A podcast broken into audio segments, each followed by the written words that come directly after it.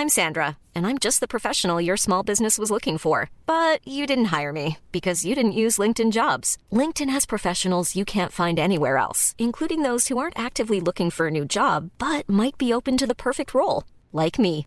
In a given month, over 70% of LinkedIn users don't visit other leading job sites. So if you're not looking on LinkedIn, you'll miss out on great candidates like Sandra. Start hiring professionals like a professional. Post your free job on linkedin.com/people today.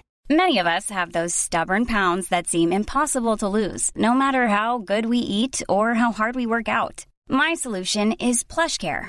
PlushCare is a leading telehealth provider with doctors who are there for you day and night to partner with you in your weight loss journey. They can prescribe FDA-approved weight loss medications like Wagovi and Zepbound for those who qualify. Plus, they accept most insurance plans. To get started, visit plushcare.com slash weight loss. That's plushcare.com slash weight loss.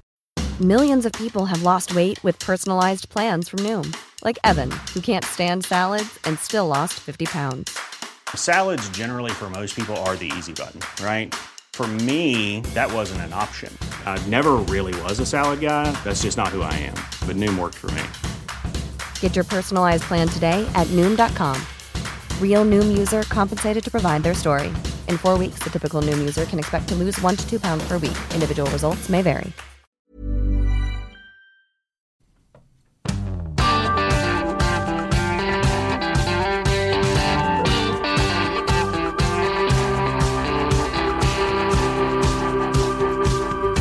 Da er Adresseavisas podkast omadressert tilbake etter eh, høstferie og alt mulig. Harry Tiller er på plass. Siv Sandvik, god dag. Hei, hei. Terje Eidsvåg, hallo. God ettermiddag. Og ukas gjest, eh, Mats Ramo, god dag. God ettermiddag. Du er avtroppende bystyrepolitiker for Fremskrittspartiet. Siste ordentlige møte i dag. Ja. Og lærer. Ja, det stemmer. Ja. Og skal nå begynne å være gjestekommentator i Adresseavisa også, etter hvert. Vi skal komme litt tilbake til det. Bare tenkt at vi må, vi må jo, siden du er mm, Frp-politiker, og, og sikkert på likhet på oss har, har fulgt både valg og målinger og sånn etter hvert ganske tett, så, så ser vi jo at eh, partiet ditt uh, har lenge vært i motbakke, og er fortsatt det. Hva tenker du når du ser eh, valgresultat og meningsmålinger og, og alt dette rundt, rundt Frp, og, som går ned på ei side, det gjør jo flere, men, men eh, når Senterpartiet også bare fortsetter fremgangen sin etter valget, hvilke tanker gjør du deg sånn på, på fallrepet av din politiske karriere, følger med? Jeg er ikke særlig overraska over at uh, Fremskrittspartiet går ned. Og Det er to grunner til det. Det ene er jo at Senterpartiet har er veldig nøye på å ikke kalle det misnøye, da, for jeg mener at men en helt uh, legitim kritikk av at man har, føler at politikerne sitter langt unna, som Frp har profitert på i mange år, som Senterpartiet nå griper tak i godt, og de tar fra flere partier. Samtidig så har ikke Frp lenger noe tydelig klar profil. på Partiet slites i begge retninger. Mm. Og jeg lurer litt på og Siden det er siste dag på jobb, så kan jeg kanskje si det. Men jeg lurer litt på hvor lenge det prosjekt Siv Jensen kan vare. fordi at Siv Jensen har sitter nå og styrer to fløyer som står stelt mot hverandre. Og én av dem må vinne til slutt. Mm. Og spørsmålet er om uh, hun rett og slett har kontroll over partiet. Mm. Ja, så Du mener at hun må velge mellom eh, for å forenkle da, liberalistene på den ene sida og dem som vil først og fremst være et innvandringskritisk, eh, mer nasjonalistisk parti? Jeg tror det, for jeg tror ikke at som situasjonen er i partiet i dag, så tror ikke jeg at uh, man kan uh, blidgjøre begge. Da man hadde 22-23% på målingene, så var det plass til mange. Nå som partiet sliter og hestene bites, og det er intern konflikt og det er færre verv å fordele og vanskeligere å komme inn i folkevalgte organ, så er det vanskelig å holde på bredden. Mm. Og Da må man velge seg ut en klar retning. Og Jeg vil at man skal gå i liberal retning, så andre som mener at man skal gå i andre, retning. Men jeg tror at man må velge. Det samme kan man velge, men når man velger, så åpner det seg et mulighetsrom der. Mm. Men jeg husker jo Før valget Mats, så skrev jo du en kronikk i Adresseavisa der du eh, i en litt sånn populistisk vending antyda at du like gjerne kunne ha stemt Høyre, men så tok du også et oppgjør med, med det sosialdemokratiske Høyre, for å si det sånn. Hvor, hvor, hvor er du hen i det politiske landskapet? Nå Har du meldt deg ut av Fremskrittspartiet, eller er du på vei over til noe annet? Eller? Nei, sånn Politisk så ligger jeg en eller annen plass mellom Fremskrittspartiet og Høyre. og Jeg er jo betalende medlem i Frp og kommer antageligvis til å det i hvert fall ut året, så får vi se. Men uh, jeg kunne like gjerne stemt Høyre, men jeg mener at uh, Høyre, i likhet med Frp, uh, sliter med at de ikke er tydelige nok, og spesielt i Trondheim. Så håper jeg jo at denne samarbeidsavtalen på borgerlig side skal gjøre at man får en, la oss kalle det en borgerlig, felles borgerlig prosjekt. Men det tror jeg Jeg, jeg tror ikke det før jeg ser det, for å si det sånn. Mm. Med din ikke overraskende støtte til liberalistene og med litt sånn historisk syn tilbake på lignende strider i Fremskrittspartiet, slutta du før du ble dolka, eller var det Nei, jeg tror jeg hadde fått renominasjon, men om jeg hadde blitt gjenvalgt, det er jo en, eh, et annet spørsmål. da, Men det var ikke det som var grunnen til at jeg ga meg, nei. Ja, men du la deg ut med partiet tidligere også, husker jeg, i en sånn metoo-debatt der du gikk ut og, og egentlig eh, tok et kraftig oppgjør med, med kulturen i partiet. Det, det ble bråk da òg. Du har vært en liten sånn bråkmaker eh, internt uh, i det siste. Jeg går ikke for å være særlig enkel om å gjøre, da, men uh, jeg tror man må se på altså Når man ser på hvem man nominerer til bystyret, så ser man jo på hva kan dem man velger inn, produsere av uh, god politikk, og hva, hva for noe innsats kan de legge ned for partiet. Og Jeg tror ikke jeg ville hatt noe problem med å bli nominert i Trondheim Frp. Men det er ikke sikkert at alle sammen har blitt like glad for at jeg har blitt nominert. Det er jo en annen Ja, sak. ja, ja. Men å, å, gå ut av politikken nå, da, og, og nærmest slutte å og i hvert fall sitte på gruppemøter og være en del av, av hverdagspolitikken, hvordan, eh, da, da mister du jo enda mer kontroll eller innflytelse på hvilken retning eh, lokalpartiet skal ta. da. Ja, du kan si det på den måten, men samtidig så Jeg tror det var Einstein som sa det at uh, hvis man gjør det samme gjentatte ganger og forventer et annet resultat, da er man idiot. Uh, og jeg tror ikke at jeg klarer å påvirke Frp i riktig retning, så da ser ikke jeg noen grunn til at jeg skal bruke så mye tid på det. Nei. Men hva var grunnen til at du valgte Frp i sin Nå vet ikke jeg, Når var det du valgte Frp, og, og hvorfor gjorde du det? Og hva var det som gjorde at Høyre ikke ble partiet ditt uh, den gang? Det tror jeg er litt sånn historiens tilfeldigheter. fordi at Da jeg meldte meg inn i Frp, så var Frp det store partiet på høyresida. Uh, Frp lå mellom 20 og 30% på målingene, og Høyre uh, altså Adressa og flere aviser uh, skrev omtrent at Erna Solberg burde ta sin hatt og gå den gangen. Og Da var det jo ikke noe annet reelt alternativ på høyresida enn Frp. og Så gikk jeg gjennom skoleringa i partiet, og så ble jeg jo veldig Frp-er. Da blir man jo 100% enig i alt. Mm, mm. Og så har man hatt én fot inn og én fot ut noen år, og så har kanskje de politiske synene endra seg litt. Men eh, jeg er fortsatt komfortabel med å være medlem i Fremskrittspartiet. Men du gikk til det store partiet når du valgte parti, men du valgte en helt annen strategi når du skulle velge fotballag, da, åpenbart. Ja, eh, det, Crystal Palace eh, ble meldt inn på fødestua. Det er sånn artig, det er en litt sånn artig fortelling, det der, fordi pappa holdt på å gå glipp av fødselen fordi det var semifinale i ligacupen. Uh, Crystal Palace spilte kamp, og han holdt på å miste uh, begivenheten. Han skulle få en sønn. Ja, det, er overraskende. Altså, i, I livet mitt så dukker det stadig opp sånne Crystal Palace-supportere. Jeg har en nabo som holder med Molde og Crystal Palace, f.eks. Og så er du her, og så har vi en typograf innpå her som også er det. Til å være en så liten klubb, så finnes det jo folk der.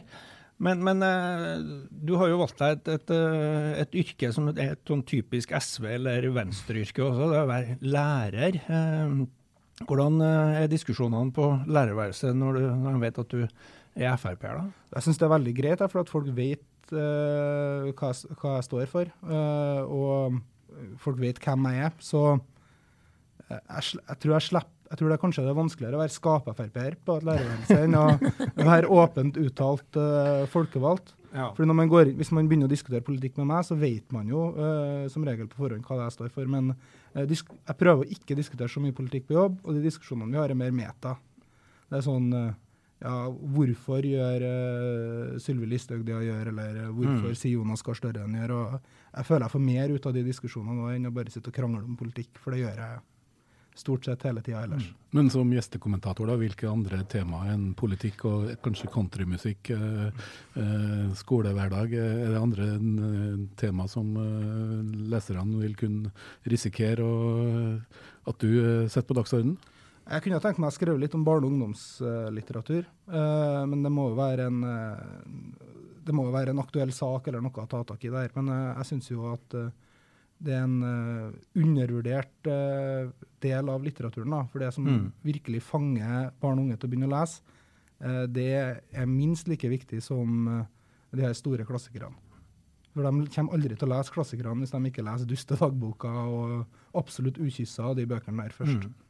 Nå skal Du jo snart, eh, du har jo skrevet i avisa før, uh, og vært i podkasten før også. Uh, men nå skal du liksom opphøyes til en litt, litt annen status som gjestekommentator. da. Vil du bruke din debut, som ikke er så langt unna nå, til et kraftig oppgjør med det politiske Trondheim, eller vil du, vil du røpe noe av det? Jeg har lyst til å sparke litt i alle retninger. Skryt der det er rom for å gi skryt, men jeg, kommer, folk, jeg håper folk som leser meg, ikke ser at jeg er noe at jeg har en annen agenda enn at jeg vil uh, byens beste, på en måte. Men uh, det er klart at min oppfatning av byens beste er vel kanskje noe annet enn andres oppfatning av byens beste i mange saker. Mm. Før vi gir oss med det politiske, så Terje sitter og tripper å snakke om uh, Nobels litteraturpris her, men vent litt med den. Siv, du, du har jo også, i likhet med oss andre her, fulgt Fremskrittspartiets utvikling. Uh, som gjorde et, et, dårlig valg med, med 8,2 og nye meningsmålinger kommer også som viser at liksom det, det, er ikke akkurat noe, noe boost etter valget. Hva, hva, hvordan oppsummerer du FrPs uh, muligheter fremover nå? Nei, jeg husker jeg snakka med en stortingsrepresentant i Frp før valget som mente at uh, det her kommer ikke til å være så ille etterpå, fordi da kommer stortingsvalgsmålingene inn. Mm. Og Frp ligger jo uh, høyere der enn de gjør uh, i lokalvalg. Men han hadde nok uh, håpa på noe annet enn ni. Uh, som de fikk på sist måling, uh, Sentio har gjort for eh, Nettavisen. og Jeg sjekka nettopp eh, sist gang Frp i et stortingsvalg var under 10% oppslutning, og det var i 1993. Så det her er jo én måling, mm.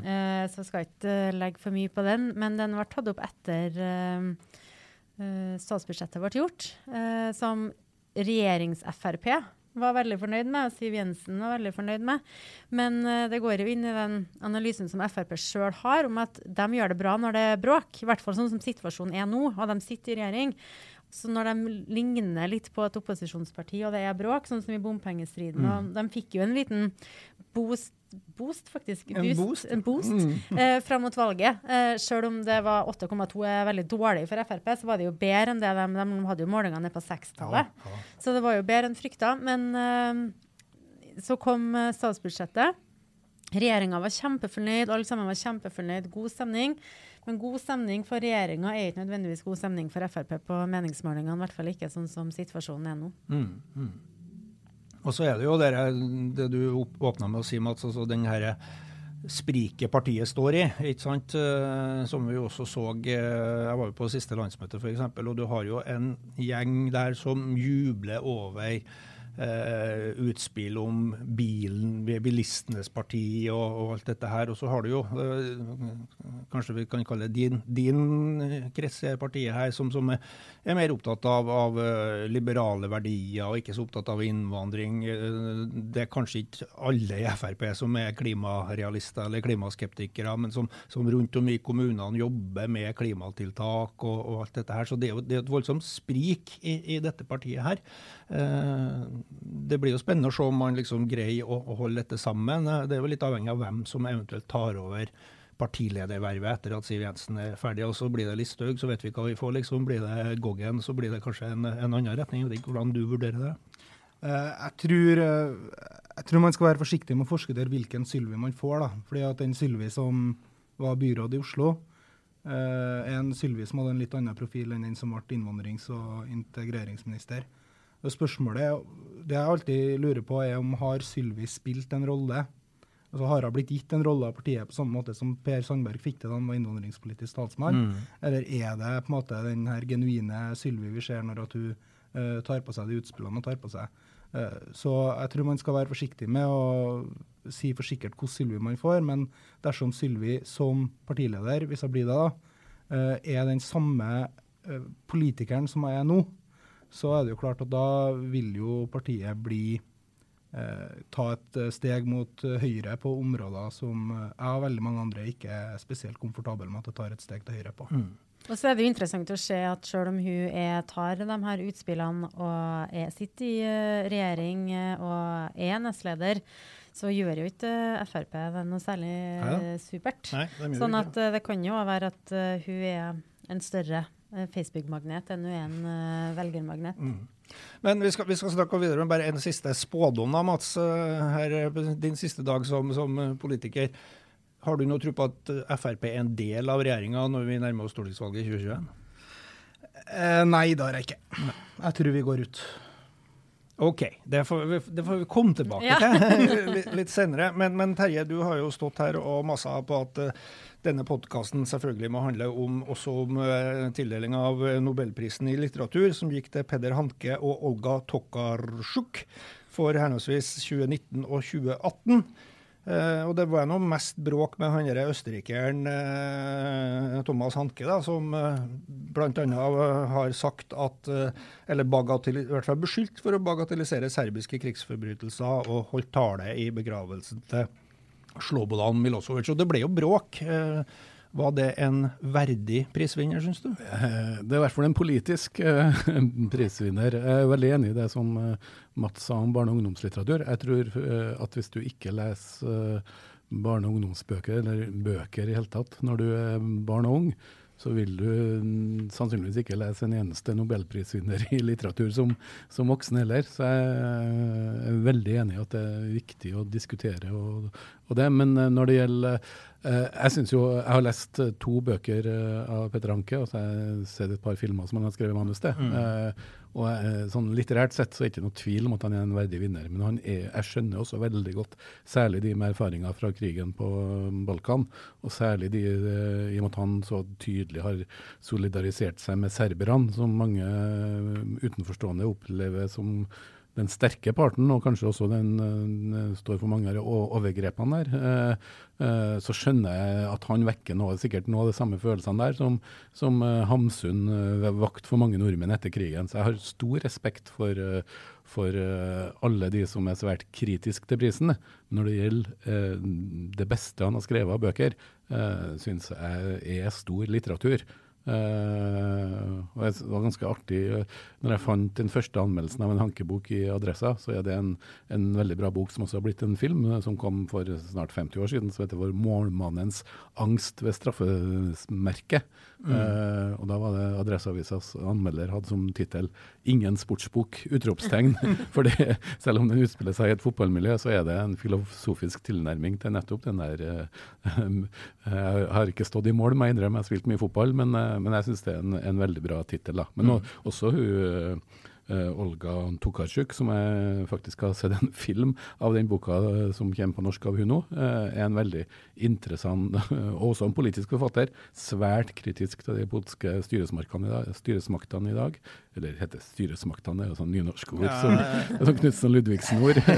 men, men, men, men hun også er jo en, en interessant. Men, men nettopp den der, for at man skal lese forfattere som dem, så tror jeg rett og slett at man må begynne tidlig. Og da er det veldig viktig at man eh, den jobben som Mats og andre gjør i, i skolen, men også den litteraturen som er tilgjengelig.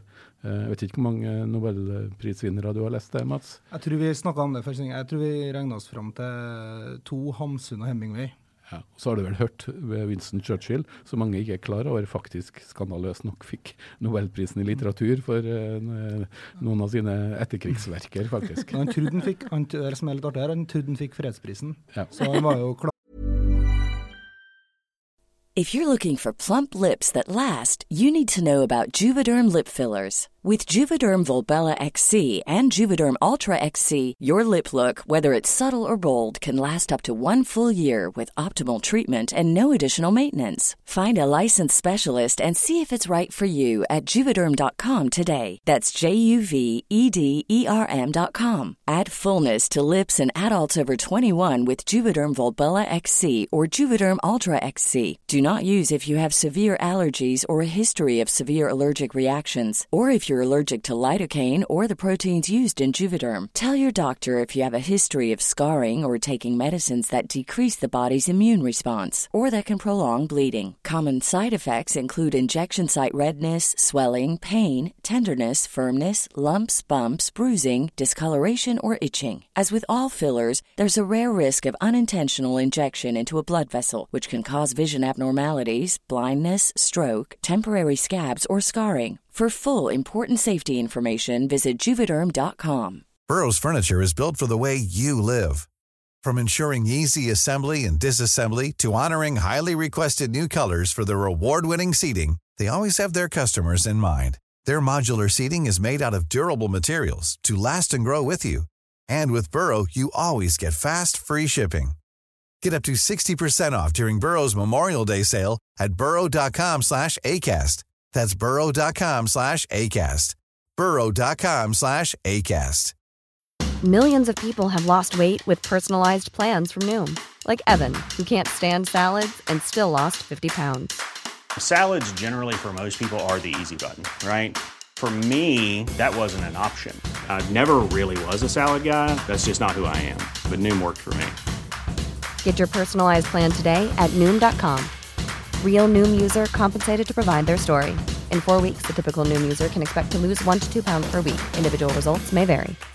Hey, Dave. Yeah, Randy. Since we founded Bombus, we've always said our socks, underwear, and t shirts are super soft. Any new ideas? Maybe sublimely soft. Or disgustingly cozy. Wait, what? I got it. Bombus. Absurdly comfortable essentials for yourself and for those facing homelessness. Because one purchased equals one donated. Wow, did we just write an ad?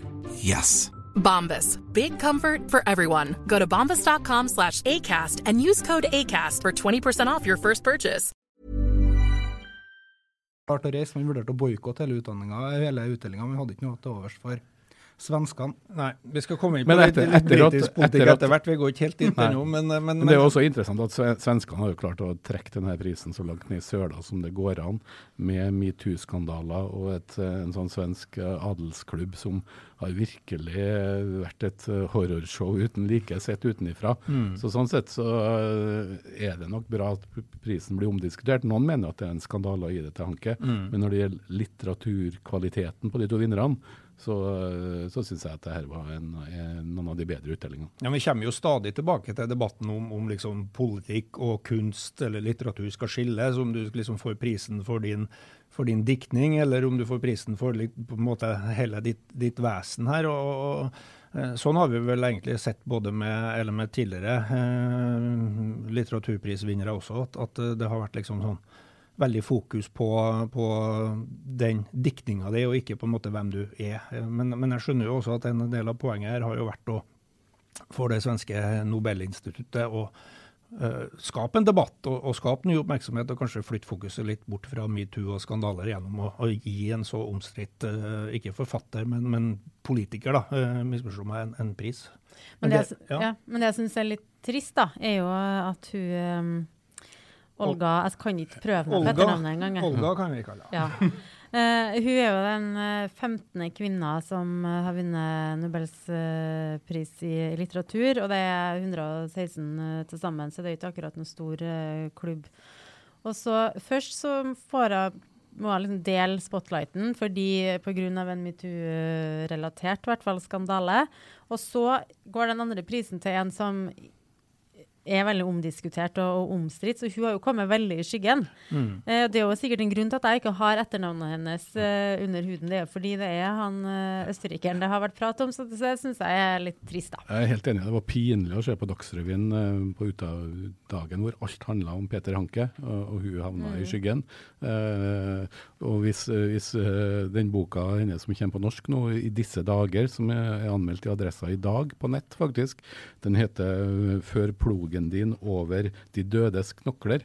Det, eh, jeg har sett filmversjonen av den, og det er faktisk en, eh, en eh, krimfortelling om jakt, Harry. Ja, nå snakker vi. Eh, Så den er, den er faktisk både tilgjeng, til, tilgjengelig for ganske mange, og, og absolutt verdt å lese. For hun, er, hun har jo vært nevnt som favoritt faktisk flere ganger, så jeg er helt enig at hun har kommet sørgelig mye i skyggen av Peter Hankes uh, bråket.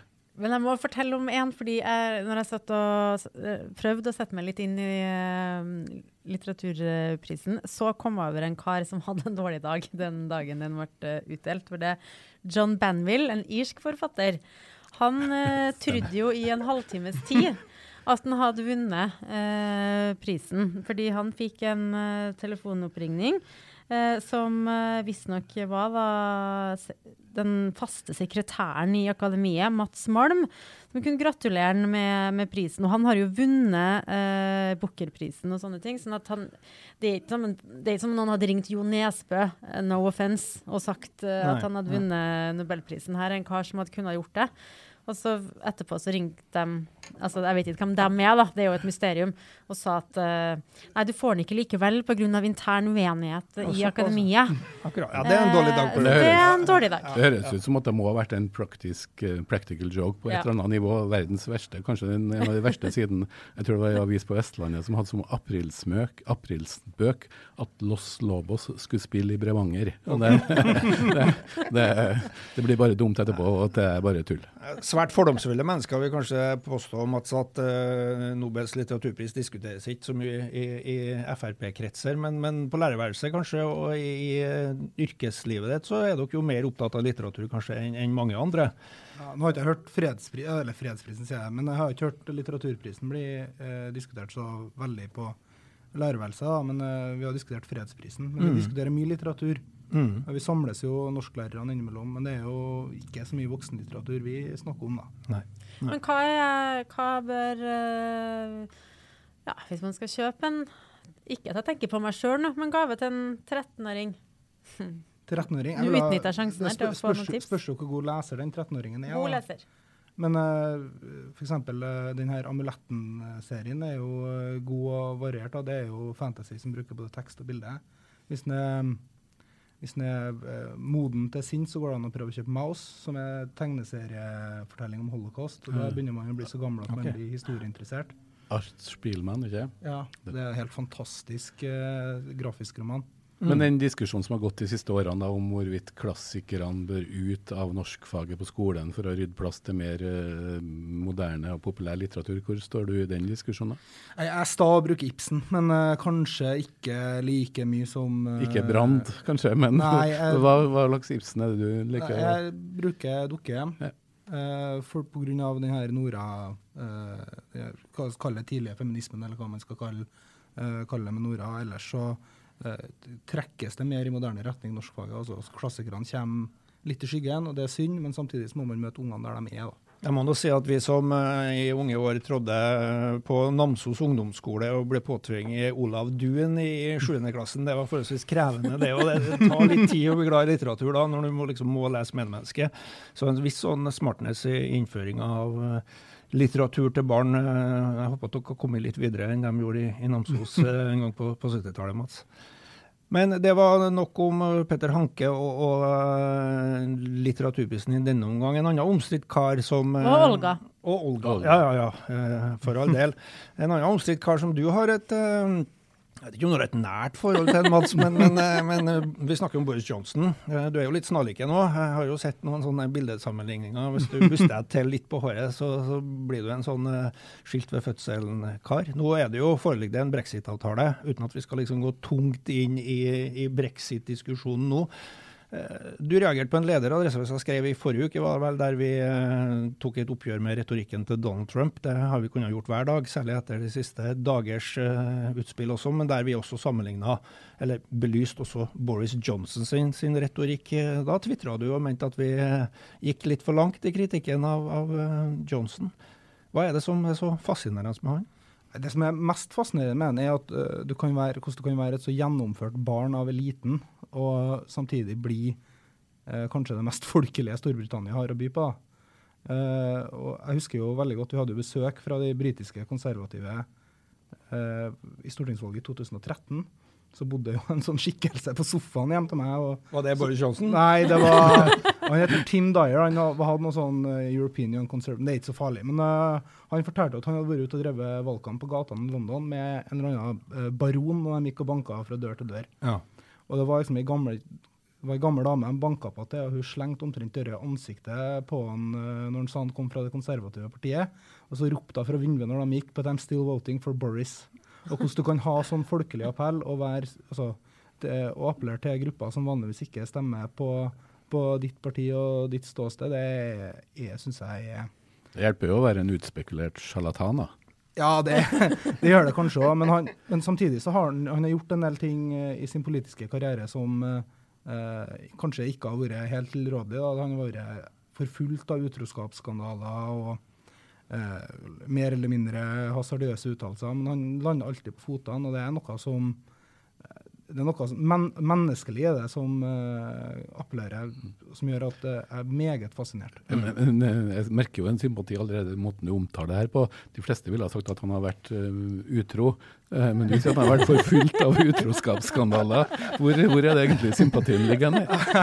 men det der, det der er sånn Frp-språk. For, da, da, for da, da Carl I. Hagen kom i skade for å kjøre på ei dame, så sa han det her er det verste som kunne ha skjedd en bilist. Han beklaga seg ikke. Nei, okay. det, det handler om hvordan du spinner det. Men, men, eh, men, men apropos spinn, jeg så jo uttalelsen til Boris i dag når han skulle prøve å selge inn i avtalen. her da. Og jeg, jeg har jo mye skepsis opplagra til han, men selv om det ikke var hans ære, så så jeg at han brukte jo det som er det mest geniale som brexit-kampanjen har kommet opp med, nemlig det sloganet. Det brukte han også nå, da, hvor, hvor det er vel Dominic Cummings som får æren for det, men uh, det er 'taking take back control'. Og i dag så prøvde han å selge inn i avtalen her til Storbritannia ved å si at nå er, nå er, nå er vi 'taking back control'. Mm. Og akkurat uh, det slagordet tror jeg har vært viktigere enn en mange utenfor England er klar over når det gjelder å, å forene både de her styrtrike adelen og, og, de vanlige folkene i Nord-England og oppover som er veldig frustrert, og som er,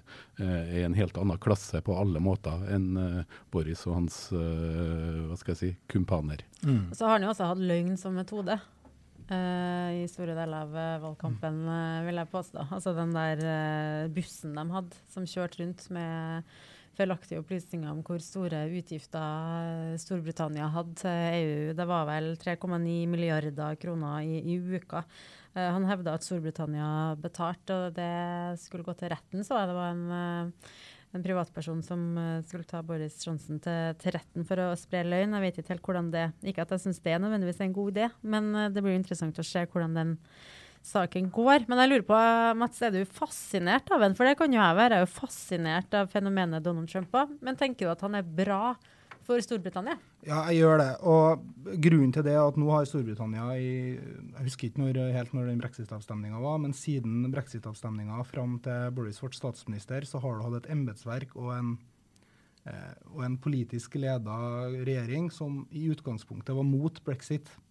Eh, og når du da ber folk om å ha en folkeavstemning, så sier man klart tydelig at man vil ut av EU, og så sitter folk administrerer det her som egentlig ikke vil ut. Mm. Da skjønner du at uh, frustrasjonen bygger seg opp.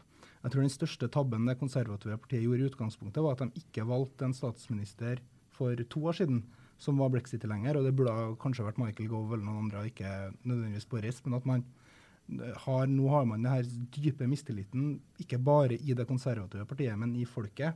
Jeg merka det veldig godt da jeg var i England i april og prata med folk i de her eh, mindre bemidla områdene i Sør-London.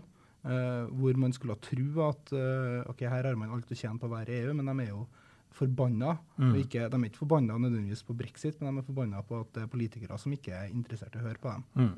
De strømningene ser vi jo i store deler av uh, Vest-Europa for tida også. da. Uh, så får vi nå se hvordan denne brexit-avtalen nå som ligger i bordet, flyter gjennom det, det britiske systemet. også. Jeg tror ikke at det er siste gangen vi, vi leser om brexit i, i avisene heller. Tida går fort, og vi skal avslutte med, med ukas tips. kanskje Siv skal begynne denne gangen? Yes. Jeg har et tips til alle um, småbarnsforeldre og andre det var ikke lov til å anbefale den boka som Mats anbefalte. Nei, det var, det var ikke sånn juks der, altså. Uh, og alle barnslige folk ellers som uh, liker å gå litt sånn korte og greie turer i marka. Da kan de uh, kjøre til Lavollen i Bymarka og gå tusseløypa. Mm -hmm. Det var veldig trivelig, for der er det troll som er malt på steiner og, og trær. Og så kan ungen finne dem og springe og se på dem. Og så er det òg mm, et vanlig sted, fant vi ut, da, til å henge opp smokker. Tror jeg. Okay, ja. Så, så da blir kvitt smokkene? Ja, det var litt utfordrende, for, fordi vi er ikke helt der. Så han prøvde jo bare da han, han er to år, og sto på tå og liksom prøvde å få de smokkene som hang da i trærne sammen med trollet. Det var smokkehimmel? Det var jo buffé. Ja. Mm. eh, så det var litt strevsomt å få de gamle, brukte smokkene bort fra han. Men utenom det Veldig fin løype. Så kan du ta bolle på lavvann etterpå. Det, det Løypa høres ut som en scene fra første sesong av True Detective for, for meg, men eh, Det var dagslys. Jeg hadde faktisk vært litt nervøs for å gå det er der i litt, skumringa. skummelt i mørket. Ja. Greit. Eh, jeg har en erkjennelse av at eh, hver gang Terje anbefaler meg en ny sånn TV-serie på Netflix eller HBO, så blir jeg sittende og, og binge den, og det går kraftig utover Vi snakka om litteratur, det går kraftig utover uh, boklesing. Så nå har jeg bestemt meg for å prøve lydbøker. Det har jeg hatt dårlig erfaring med tidligere. Jeg sovner bare hver gang jeg setter på en bok, og så må jeg liksom bruke halve dagen etterpå til å spore tilbake den setningen jeg sist var bevisst når jeg har hørt, men, eh, men lydbøker, i hvert fall når du sitter på trikken eller kjører bil eller ut og jogger eller eh, sykler eller hva du gjør, eh, er i hvert fall en ambisjon om å få gjort unna noen flere bøker med å eh, abonnere på en av disse lydbokappene, som etter hvert begynner å få et ganske brukbart utvalg også. Eh, Så, så leser du for lite bøker, prøv i lydbok. Terje? Ja, det, det har vært mye snakk om eh, den norske TV-serien Exit i det siste, som jeg syns er underholdende, men jeg syns ikke den er så veldig god, selv om den er fascinerende å se på fordi at det er norske forhold. Men uh, en beslekta serie som jeg syns er virkelig god, og som blir bedre for hver episode, eh, og som er veldig bra skrevet, og som utspiller seg i et lignende miljø, men like fæle fyrer, men som er mer interessant, det er den amerikanske serien Succession, som går på HBO, som handler om en, eh, om en firma, eller en konserneier, og så hans eh, sønner og datter og svigerdøtre og svigersønner som kjemper om å overta det selskapet. Eh, Det er både morsomt, eh, det er fælt, men jeg merker at jeg bryr meg faktisk mye mer om de fæle, morsomme, rare folkene der enn en dem i Exit. Ikke til forkleinelse for Exit, den, eh, skjønner det er bra underholdning det òg, men Succession er for meg the real thing når det gjelder å lage drama om den type miljø med finans og firma og storkapital. Så bra at den går uh, alvorlig utover både lesing og lydboklytting, eh, for å si det sånn. Mats, har du et tips til oss du også? Ja, jeg sto litt i en eh, villrede på flyplassen i forrige uke, for jeg hadde glemt å pakke med bøker. Flyet gikk klokka seks, så jeg måtte opp fire, og jeg er ikke noe morgenfugl. Så hadde jeg lagt fram to bøker på stuebordet, og fant dem ikke, så jeg måtte hive meg innom bokhandelen og plukke med meg to på tur nedover. Da, og da eh, plukka jeg opp ei som heter The Shortest History of Germany. Med, måtte finne ut hva forfatteren het, google hva forfatteren het, James Haas. Og det er 300 sider med hele Tyskland sin historie kort oppsummert. Og da er det bare et par sider om eh, krigen, og man klarer å lære noe nytt om krigen da, for at han trekker den lange linja på at det er en konflikt mellom østtyskere og vesttyskere som har vart i eh, siden romertida. Som Mm. er, eh, jeg syns var eh, kjempeartig lesing, spesielt siden jeg da var på vei ned til Tyskland. så eh, fikk jeg noe å snakke med om til dem jeg måtte møte på min vei nedi der. Gjenta tittelen igjen. The Shortest History of Germany. Ok. Greit, det var det vi rakk i Omadressert for denne gangen. Harry Tiller, Siv Sandvik og Terje Eidsvåg takker for laget. Og takk til Mats Ramås også, som tok turen. Ha det bra.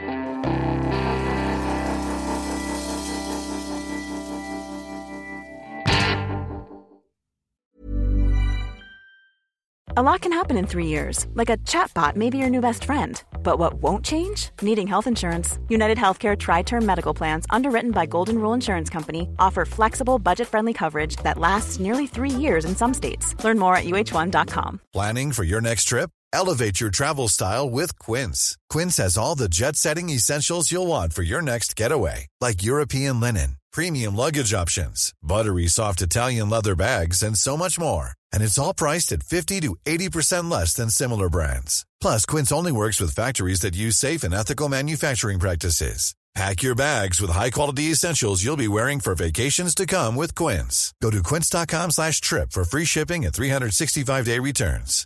When you make decisions for your company, you look for the no-brainers. And if you have a lot of mailing to do, stamps.com is the ultimate no-brainer. It streamlines your processes to make your business more efficient, which makes you less busy.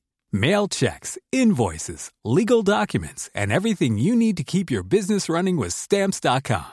Seamlessly connect with every major marketplace and shopping cart. Schedule package pickups and see your cheapest and fastest shipping options from different carriers. With rates up to 89% off USPS and UPS rates. And with the Stamps.com mobile app, you can take care of mailing and shipping wherever you are. Make the same no-brainer decision as over 1 million other businesses with Stamps.com. Sign up with Code PROGRAM for a four-week trial, plus free postage and a free digital scale. No long-term commitments or contracts. That's Stamps.com. Code PROGRAM. Save big money at Menards. Let the fresh air in and keep the bugs out with replacement screen for your doors and windows from AdForce. It's easy to install, durable against the elements, and comes in a variety of types to suit your needs. Repair your screens today with a roll of replacement screen on sale through May 5th. And check out more great deals happening now in our weekly flyer on menards.com. Save